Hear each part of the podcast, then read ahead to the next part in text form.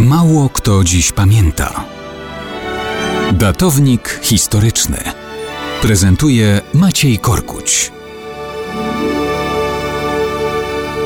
Mało kto dziś pamięta, że 9 marca 1959 roku na karę śmierci został skazany Erich Koch. Perelowski sąd zamienił mu zaraz potem, w dość dziwnych okolicznościach, karę śmierci na dożywotnie więzienie. No, na szczęście już tego dożywocia mu nie skrócono, a żył jeszcze długo, bo aż do roku 1986, kiedy umierał, miał równe 90 lat. Kim był Erich Koch? To Niemiec urodzony jeszcze w XIX wieku. Błyskotliwą karierę w strukturze władzy zawdzięczał działalności w NSDAP ale zanim taką działalność zaczął, pracował na kolei, a potem walczył na frontach I wojny światowej i w niemieckich oddziałach tzw. Tak Freikorpsach na Górnym Śląsku. I właśnie na początku lat 20. wstąpił do NSDAP i szybko awansował w partyjnych szeregach. Został posłem narodowych socjalistów do Reichstagu, a po objęciu władzy przez Hitlera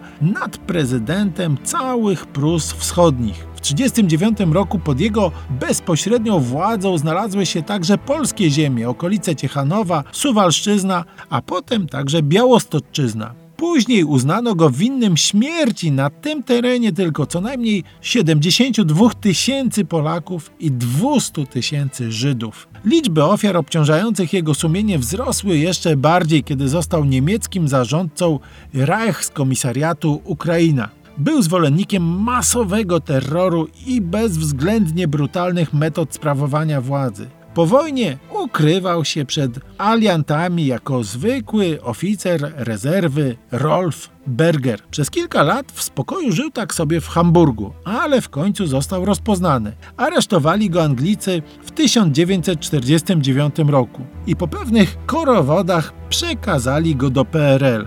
W 1959 roku tutaj wydano wyrok śmierci, ale jak już powiedzieliśmy, wyroku nie wykonano, tylko zamieniono go na dożywocie. No, Przynajmniej tego trzymano się konsekwentnie. Mijały kolejne dekady, a Erich Koch wciąż siedział w więzieniu. Różne plotki były powtarzane, dlaczego kary śmierci nie wykonano.